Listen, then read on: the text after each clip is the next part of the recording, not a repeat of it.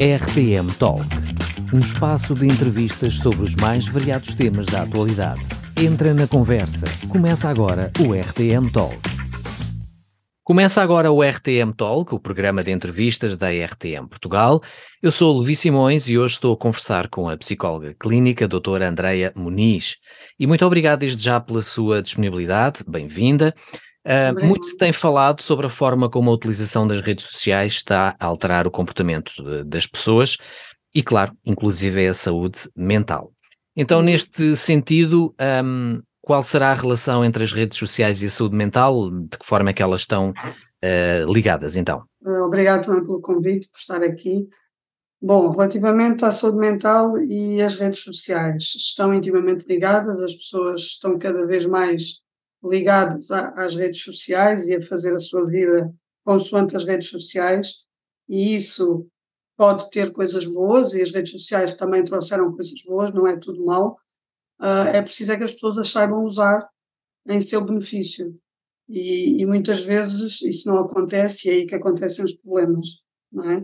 Quando temos problemas, ou seja, a pessoa valida toda a sua vida através do que acontece nas redes sociais, daquilo que vê, ou daquilo que quer mostrar, uh, que se começa a tornar doentio, uma dependência, uma obsessão, só não se poder ir deitar sem ter que ir checar tudo, uh, acorda a primeira coisa que faz e por aí fora, e depois temos problemas sempre em crescendo, cada vez mais complicados, uh, sobretudo em idades mais jovens, não é?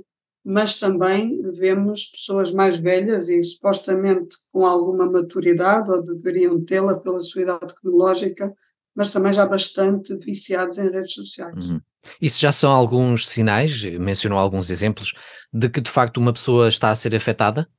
Podem ser, depende da forma também como é feito, não é? Se a pessoa uhum. faz aquilo uh, naturalmente, está ali cinco minutos e segue a sua vida, ok, pode já ser um ritual, uma rotina que se instalou, mas que não seja grave.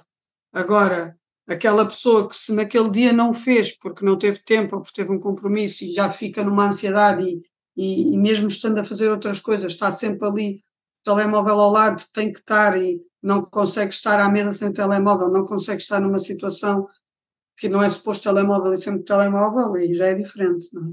Há assim outros sinais, digamos, mais preocupantes, mais graves que possam Sim, acontecer? Sim, Uh, para, além, para além, esta dependência que se desenvolve tem a ver com a necessidade da pessoa ter um sistema de compensação, não é para si própria. A nível, a nível cerebral funciona mesmo com os neurotransmissores, isto não é, não é um comportamento desligado daquilo que somos e do que é a nossa biologia. Não? De facto, as redes sociais e o clique uh, traz automaticamente uma recompensa e, e o problema é quando nos viciamos nisso ao ponto de já não conseguirmos tirar prazer de coisas mais demoradas, como ler um livro, fazer um passeio. Uh, como vemos muitas crianças hoje e jovens que preferem mil vezes ficar em casa, por exemplo, do que sair e até estar uns com os outros. Ou às vezes estão num, num convívio, numa suposta festa ou o que seja, e está cada um agarrado ao seu telemóvel a falar com outras pessoas que não, não estão ali, ou, ou nem a falar, ou simplesmente viciados num jogo, em vez de estar a contactar de forma real com aquela pessoa que tem ali ao lado. Uhum. E tudo isto são sinais, e há vários, não é? Chega ao ponto de a pessoa não, não conseguir dormir, ter insónias, eh, porque isto é altamente estimulante e a pessoa está ali, eh, não consegue largar só quando está mesmo quase a cair para o lado é que, é que larga o telefone. Eh, o depender, a visão e a percepção que a pessoa tem da sua própria vida naquilo que vê nas redes sociais através dos outros e através de si próprio e daquilo que tem que mostrar. No fundo, o, o fazer o fazer das redes sociais e dos seus conteúdos o cerne, o cerne da sua vida, o ponto principal. Claro. A sua autoestima ficar 100% conectada com o que são as redes sociais e o que dizem de mim, ou o que eu posso mostrar, ou, ou o que estão a fazer os outros, e se eu consigo alcançar a mesma coisa, sempre nesta postura muito, por um lado, narcísica de imagem e por outro também de, de se comparar e estar sempre, que acaba por mascarar aqui uma inferioridade também muito grande, a, a necessidade de coletar likes e, e, amigos e em termos quantitativos, não é? E o valor que isso tem real acaba por ser zero, porque essa quantidade em termos de qualidade traduz em quê? Não é? é mais uma competição entre eles, possivelmente. Também, também.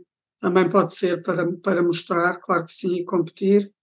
Depois, a nível mais grave, pode, pode dar origem a problemas também de comportamento alimentar, no que toca à questão da imagem, da parte estética, sobretudo nas raparigas, não é? Uh, e depois ao ponto, a nível de adultos e mesmo, e mesmo de jovens, a nível da produtividade, a pessoa deixar de trabalhar, deixar de estudar, porque o vício está sempre em primeiro lugar e aquilo tem que sempre ter resposta imediata, então a vida real da pessoa começa a ser mesmo prejudicada e limitada com essa situação. É, é conhecido alguns casos, e possivelmente uh, ambos até sabemos de alguns próximos, de jovens, por exemplo, que mesmo estando perto fisicamente, preferem a comunicação pelo dispositivo eletrónico. Porquê é que Sim. isto acontece? O que é que, o que, é que faz com que uh, haja este, este interesse em comunicar pelo telemóvel, em escrever uma mensagem, em detrimento de uhum. estar à conversa à mesa, por exemplo? Normalmente é, é quando, uh, se calhar, a conversa à mesa não é tão preenchedora como aquilo que a pessoa estará a fazer online, ou pelo menos não é visto pela pessoa como tal. Sobretudo quando as pessoas têm relações mais vazias, e muitas vezes numa família, infelizmente, isso acontece, não é? Já começam a ser poucas as famílias que fazem uma refeição por dia juntas, e isto é bastante triste, a meu ver, enquanto terapeuta familiar que sou e daquilo que observo. Um, não haver um momento no dia em que as pessoas se sentem à mesa para estar juntas e para perceber o, como é que foi o teu dia, como é que tu estás, o que é que fizeste hoje, o que é que mais gostaste, o que é que foi mais difícil. Muitas vezes isso já não há, não é? Cada um chega à sua hora, o primeiro que chega come, desenrasca-se, ou pega no tabuleiro e enfia-se no quarto, ou está à frente da televisão e está com fones, ou, portanto, felizmente também ainda há famílias que priorizam isso e fazem isso e bem, mas também já há muitas que não. E, e, quando eu pergunto muitas vezes aos miúdos, então, mas não há, não há um momento, o dia que tu te sentes com os teus pais, com a tua família, eles olham assim para mim quase tipo, o que é que esta está a falar? Parece algo estranho, não é? é sim, mesmo, o quê? Não, mas como assim? Eu jantarem todos à mesa? Ah, não, sim, se cá no Natal, só em momentos, quer dizer, quando é necessário haver um Natal para as pessoas jantarem à mesa, é normal que o jovem se agarre a uma rede social, não é? Porque sim, porque ali tem resposta imediata no aqui e agora como ele quer. E, essa ausência de comunicação uh, próxima, verbal, vai trazer depois consequências graves para o futuro, não é? No relacionamento entre os familiares, entre amigos, não é? Entre claro. os seres humanos. E, exatamente, e dessa própria pessoa com, com toda a gente à sua volta, não é? Não, não é só o problema familiar que começa ali e, e que é complicado e, e precisa de ser trabalhado e resolvido, como depois a, a forma que essa pessoa tem de se relacionar com os outros, com o mundo, não é? Porque o mundo não é uma realidade virtual, nós temos, que, no trabalho, temos que comunicar uns com os outros, no supermercado, no restaurante, na vida, com os amigos, e é muito diferente, a relação real é muito diferente. É? Implica um contacto muito mais íntimo, mais verdadeiro, com uma exposição maior. É? Numa mensagem eu consigo, se calhar, dizer coisas que ao vivo, cara a cara, não vou conseguir dizer. Então é tudo muito mais facilitador, mas depois, eh, quando estamos cara a cara, é, que, é que é, ver, é o teste da realidade e depois as coisas não funcionam e as pessoas depois já não sabem estar e podem desenvolver uma fobia social tremenda e muito complicada que faz com que nem sequer saiam de casa. É? A única vida que têm é virtual. E a própria comunicação uh, que não é presencial até pode ser uh, mal interpretada, porque é escrita Exatamente. ou porque tem símbolos e pode Sem até. O, recet, o, receptor pode perceber mal a mensagem do emissor. Claro que sim. Uh, isso, isso também causa alguns problemas, não é? porque de facto muitas vezes o que é dito em mensagem com um tom é, é lido com o tom de quem lê, que pode não ter nada a ver, e muitas vezes por isso é que fazemos recurso aos emojis para, para, para dizer, olha, estou a brincar, faço um smiley, não é? Mas, mas muitas vezes isso cria, de facto, conflitos que depois a pessoa já tem dificuldade em, em saber um, desfazê-los numa relação real, dizer, olha, mas eu, não foi nada disso, não é? E a mensagem pode ser perigosa, de facto, sem dúvida, e magoar, e magoar quando posso estar a dizer uma coisa mesmo completamente inofensivo e a brincar e ser lido pelo outro lado como uma coisa totalmente diferente. É, Só uma... o diálogo verdadeiro e real, não virtual, consegue desfazer. Porque claro. eu aí, se nós dizemos que uh, ah, 96% da nossa comunicação é não verbal, ora, se eu não vejo o outro, eu estou a perder 96% desse contacto, não é? Uh, não vejo nem ouço. Se for áudio, ainda ouço. Mas se é uma mensagem escrita, aquilo que eu vou interpretar é mesmo meu, não é do outro, porque eu só estou a ler. Há muita coisa que fica aquém, não é? E na, e na comunicação real, sem ser a virtual, há silêncios, os silêncios têm significado e têm conteúdo, há, há muita coisa, não é? Há a expressão do olhar, há, há a não expressão do olhar, que se eu olho para baixo, há isso tudo. Há o afastamento, se alguém diz uma coisa, eu faço assim. A própria dizer, expressão facial quando se ouve algo, não é? Significa exatamente. muito. Exatamente. Quando estou a receber a mensagem, eu, eu, eu reajo, não é? Mas o outro lado não vê. Portanto, o virtual perde muito. Quando é que o virtual é bom? Serve para, para dar recados, não é? Coisas que são meramente informativas, que é preciso, é preciso comunicar isto. e rápido. É uma, e rápido, exatamente. Aqui agora, olha, só preciso, olha, é naquele sítio aquelas horas. Pronto, chega, não preciso ligar para dizer isso, não é? Agora, olha, eu gostava muito que viesse, é mesmo importante para mim estás presente.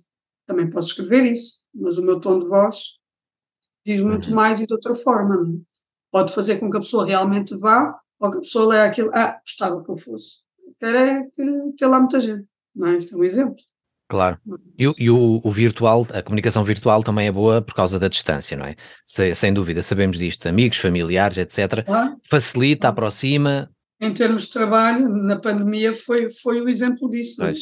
Foi um este sucesso. facto de tornar duas pessoas distantes no mesmo lugar à mesma hora, e em termos profissionais, a exigência de reuniões, de prazos, tudo, claro, fez com que não tivéssemos tão parados, não é? Houve mesmo ali, houve ali aquele lockdown todo, e foi muito prejudicial, mas conseguimos conseguir ir vivendo, não é? Ir fazendo muita coisa que conseguimos Exatamente. fazer agora desta forma e que não uhum. implica essa intimidade toda, não é? Um outro aspecto interessante, ou não, uh, desta questão das redes sociais tem a ver com aquilo que elas nos apresentam, não é?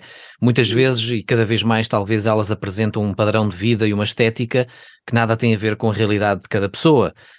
Um, isso, isso pode provocar também aqui uh, ansiedade, depressão, esta baixa autoestima, não é? Eu visualizar coisas que não têm nada a ver com a minha vida, mas que eu eventualmente possa até ambicionar. Sim, sem dúvida que sim. É assim, eu não digo que a rede social é o problema. Uma pessoa que caia numa autodesvalorização desse, desse nível ao ponto de chegar a uma, uma depressão, uh, já lá tem qualquer coisa dentro que não está bem, não é? Mas depois o facto de se, se interligar e de interagir com as redes sociais dessa forma só vai afundar esse buraco onde, onde já estava, não é?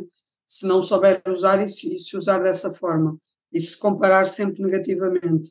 Mas nessa comparação negativa já existem sentimentos de prioridade, de autodesvalorização, falta de confiança em si, que com certeza já lá estavam.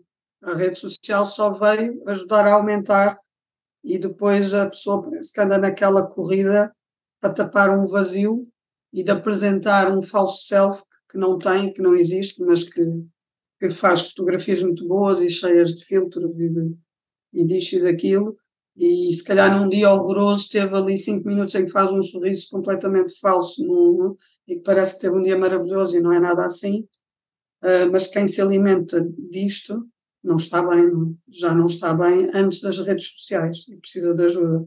Tem aqui transtornos de autoimagem, de autoestima, de autoconceito, que já precisavam de ser uh, trabalhados. E vimos que na pandemia um, ela ajudou, entre aspas, ao aumento desta utilização, foi benéfica também na questão profissional e dos negócios, que não, não houve uma paralisação, digamos, a 100%, uh, hum. mas também trouxe o excesso de informação, não é? Uh, mais isolamento social, como é que nós podemos trabalhar? E eu cheguei até a ouvir crianças a dizer que preferiam estar em casa do que ir para a escola, aulas online, outras até não, a dizer que preferem o, convívio na escola do que, do que estar em casa, porque estavam mais sozinhas. Como é que nós podemos trabalhar junto das crianças e também dos adolescentes um, que já nascem ou já nasceram com esta a, na geração de acesso à, à, tecnologia, não é? Para que também não haja um excesso de utilização. Isso tem que começar muito cedo, não é? Tem que começar mesmo, quando dizemos muito cedo, é em bebés.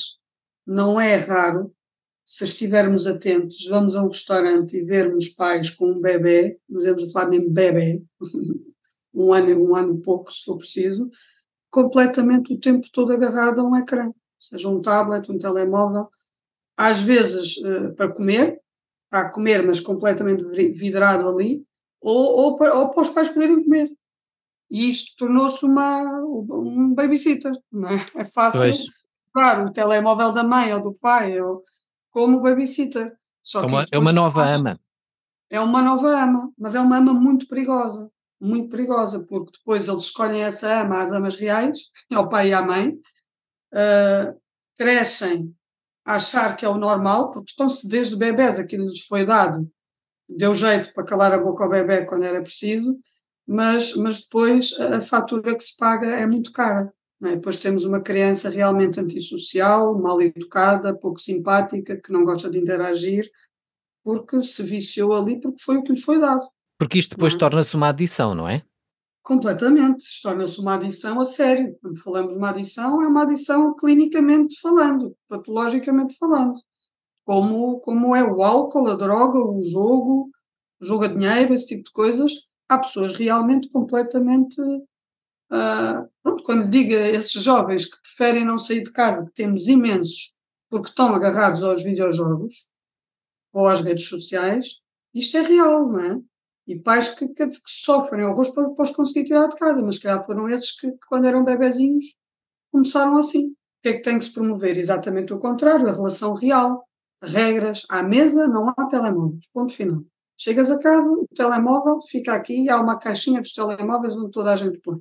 Tens direito a usar uma hora por dia. Pronto, ok, é a tua hora.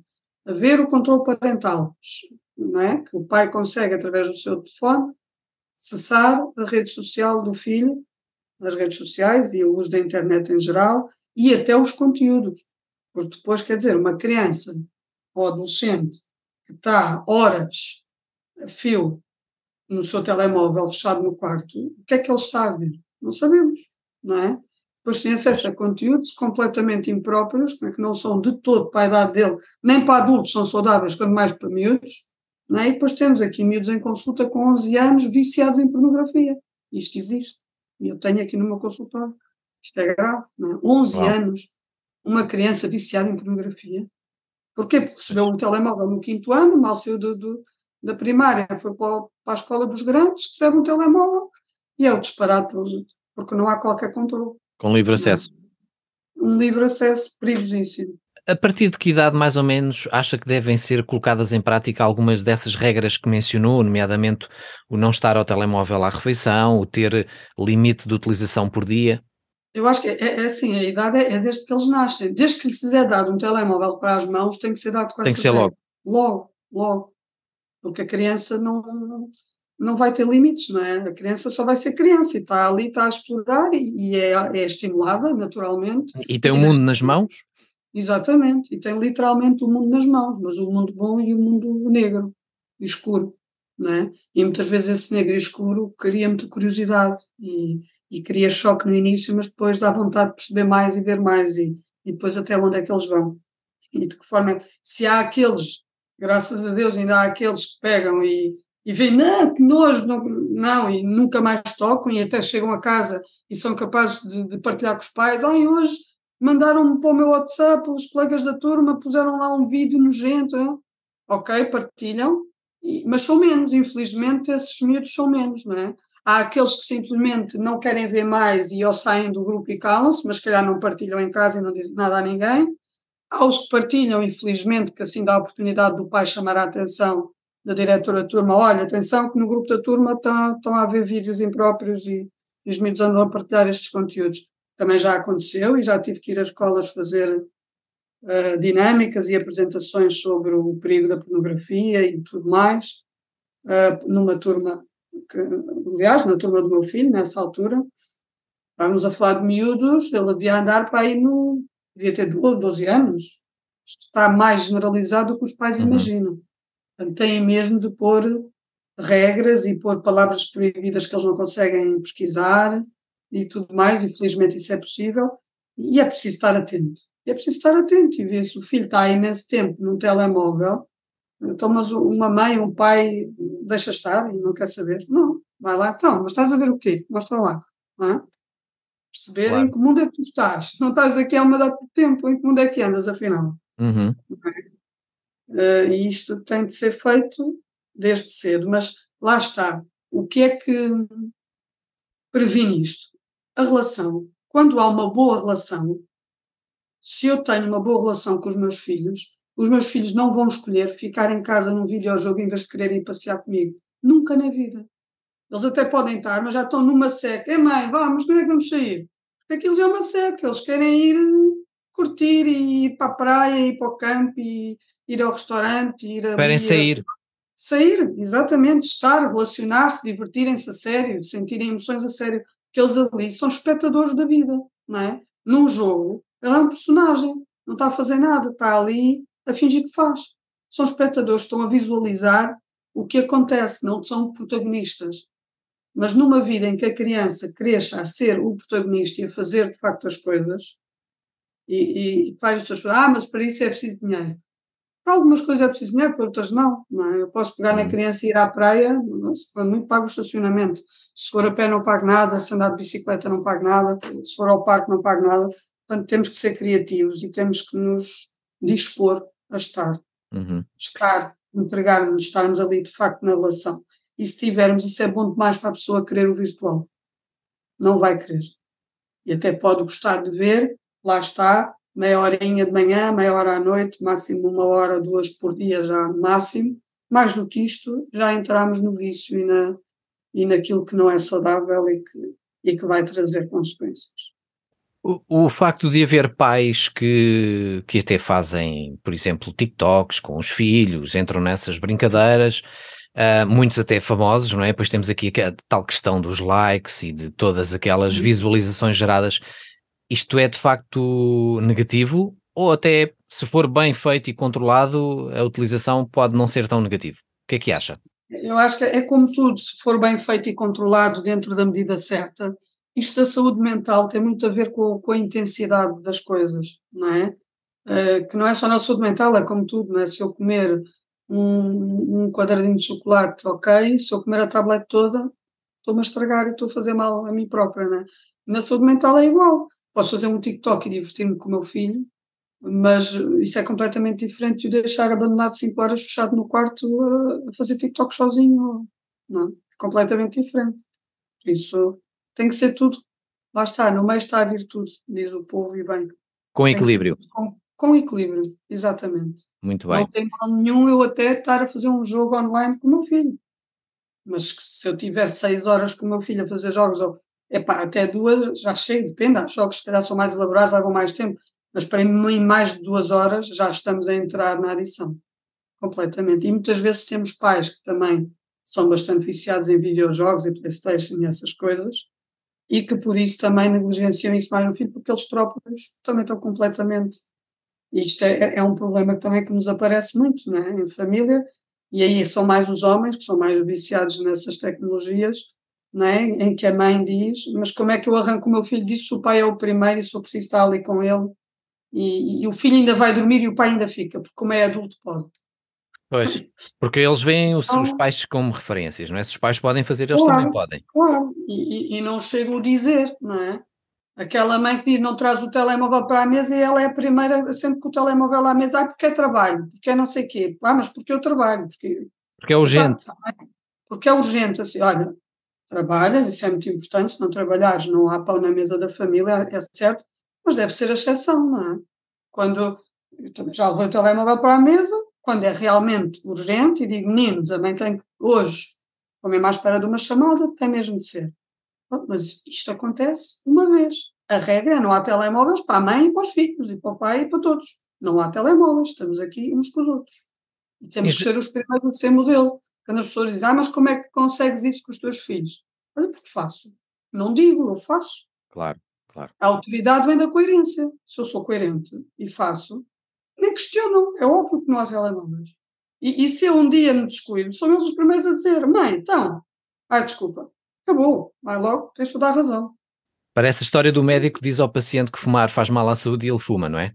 E ele está a fumar na consulta. Ainda é mais grave, acho eu, mas pronto. Hoje em dia já não, já não se pode, mas, mas acontecia, mas acontecia. Pronto, exatamente. Uh, em jeito assim de conclusão, um, o que é que nos pode dizer? O que é que pode dizer aos pais que nos estão a ouvir? Uh, estratégias então para mudar todos estes cenários quando uh, eles de facto acontecem, não é? O que é que os pais devem fazer um, para alterar estas estratégias? Eu, o que eu gostava de dizer aos pais é: primeiro sejam pais, não tenham medo de ser pais. Hoje há muito medo de ser pai e mãe. As pessoas têm medo de, coitadinho do menino, vai traumatizar. Eu sou psicóloga, portanto, traumas é de facto a minha especialidade. E, e, muitas vezes traumatiza exatamente o não fazer nada, o deixar andar, não é?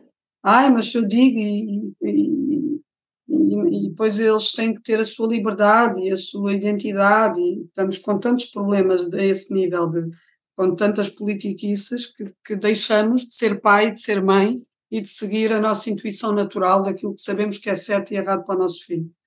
E, portanto, não tenham medo de ser pai e mãe, exerçam a autoridade que têm de exercer, mas, sobretudo, sejam um exemplo, sejam coerentes. Uh, se, se conseguirem equilibrar isso, a vossa coerência, com a boa relação que tentam estabelecer desde o início com o afeto e com as regras, corre bem.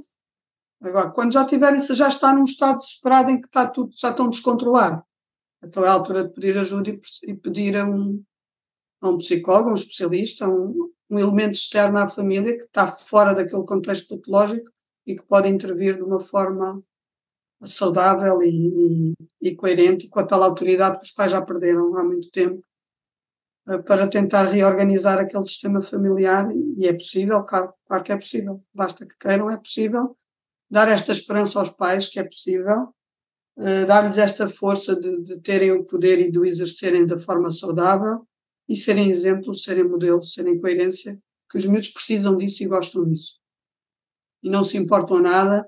Eu tenho partilha, partilha pessoal, o meu filho tem 16 anos, o, o rapaz, cresceu numa casa onde nunca houve uma Playstation na vida, uh, não é bullyingado nem posto de parte, ele nunca teve uma Playstation, uma vez um tio deu-lhe uma PlayStation 2, quando já existe, já nem sei qual é o número em que vai, mas eh, ele, tipo, quando viu aquilo, aquilo era mesmo super antiquado. E ele divertiu-se, nunca tinha tido, jogou ali um bocadinho, achou piada, mas nunca se vinculou porque cresceu sem isso. As outras são irmãs, também nunca tiveram. Quando vai à casa de uns amigos, às vezes há uma jogatana, perde sempre porque não está habituado, mas ri-se, diverte-se e é ligado à música, adora a música e toca e canta e e é feliz e não tem, e não tem Playstation. Portanto, é possível ser criança, ser feliz sem Playstation neste mundo.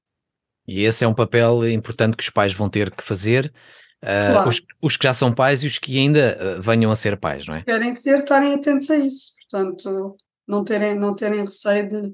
Aquilo que é bom, não, não tenha... O tempo passa e é sempre bom. É se, uh, não é antiquado ir brincar e levar as crianças para o campo e saltar e correr vai ser sempre bom, isso não passa de moda.